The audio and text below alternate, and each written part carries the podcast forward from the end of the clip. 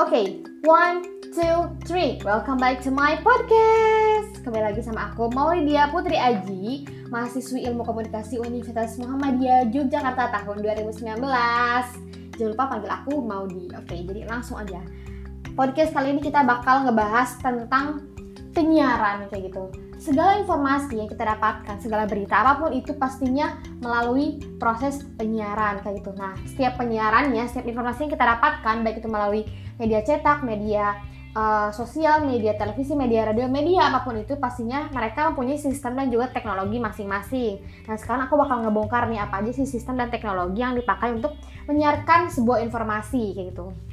Nah, pertama, pastinya sebuah penyiaran itu uh, mempunyai syarat-syarat tertentu gitu. Apa aja sih prosesnya, apa, apa aja sih yang dibutuhkan ketika akan melakukan proses penyiaran. Yang pertama itu harus ada spektrum frekuensi untuk radio, kemudian harus ada sarana pemancar, harus ada perangkat penerimanya, kemudian harus ada siarannya atau harus ada programnya pastinya, dan juga yang terakhir adalah harus dapat diterima secara serentak kayak gitu. Nah, untuk pertama ini nih, yang pertama adalah harus ada tersedia spektrum frekuensi radio. Apa itu spektrum frekuensi radio? Radio itu adalah kumpulan pita frekuensi radio yang berbentuk gelombang elektromagnetik serta memiliki lebar tertentu. Jadi spektrum ini nanti dia adalah sebuah sinyal-sinyal seperti gelombang elektromagnetik yang e, mengudara di atas sana kayak gitu. Nanti akan e, ini akan menangkap e, sinyal-sinyal yang dikirimkan dari sarana-sarana pemancar yang ada di bumi kayak gitu. Nah, yang kedua ada adanya ini ya, pemancar, sarana pemancar.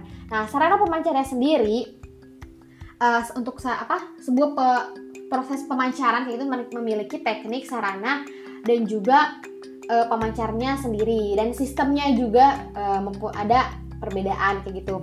Nah, untuk sarana pemancarnya apa aja sih? Pertama ada mikrofon, kemudian rangkaian pemancar dan juga antena kayak gitu. Sebuah uh, pemancaran informasi dari uh, bumi yang akan dikirimkan ke udara sana kayak gitu pasti ada sarananya, mikrofon yang akan nanti mengubah suara kita, bunyi kita menjadi listrik. Kemudian listrik ter- tersebut akan um, apa ini melalui rangkaian pemancar dan akan mengubah menjadi gelombang elektromagnetik kayak gitu. Nah, gelombang elektromagnetik itu nanti e, bisa dipancarkan melalui antena ataupun melalui e, langsung dari bumi melalui satelit kayak gitu.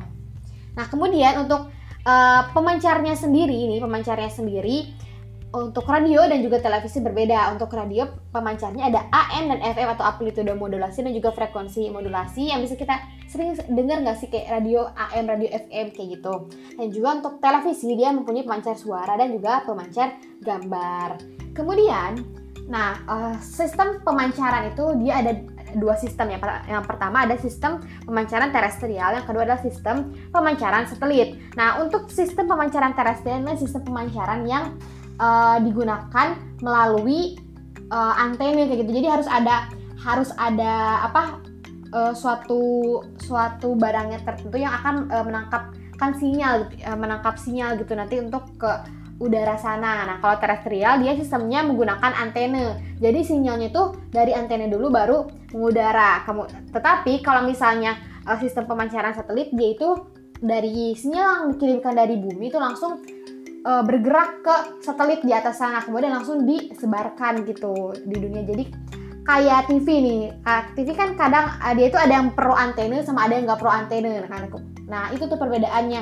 Jadi kalau yang pakai antena dia itu namanya itu berarti sistem pemancarannya pakai terestrial. Kalau yang nggak pakai antena berarti itu sistem pemancarannya apa menggunakan satelit. Nah, gitu ya.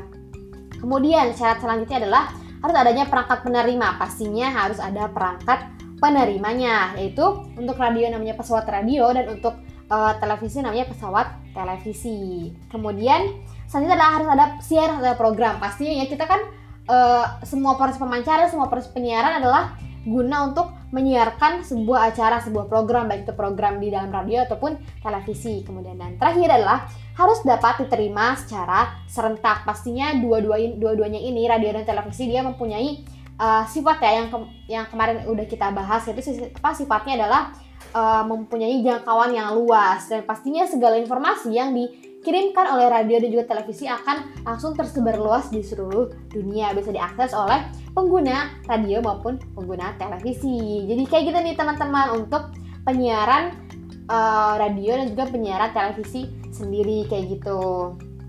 Nah, di sini uh, kalau misalnya di kita sendiri ya, di dunia sendiri itu ada yang ada uh, lembaga-lembaga khusus gitu untuk uh, menyiarkan suatu itu. Pertama ada lembaga penyiaran publik, lembaga penyiaran komunitas, dan juga lembaga penyiaran swasta kayak gitu. Itu untuk F Y I-nya. Mungkin cukup sekian untuk podcast kali ini. Semoga ilmunya bermanfaat. Jadi pastinya uh, jangan lupa untuk bahwa segala informasi yang kita dapatkan tidak luput dari yang namanya proses penyiaran ini. Jadi teman-teman harus tahu nih kayak gimana nih prosesnya sebuah penyiaran itu bisa disiarkan ke uh, publik kayak gitu. Semoga bermanfaat, and see you next time. Bye bye.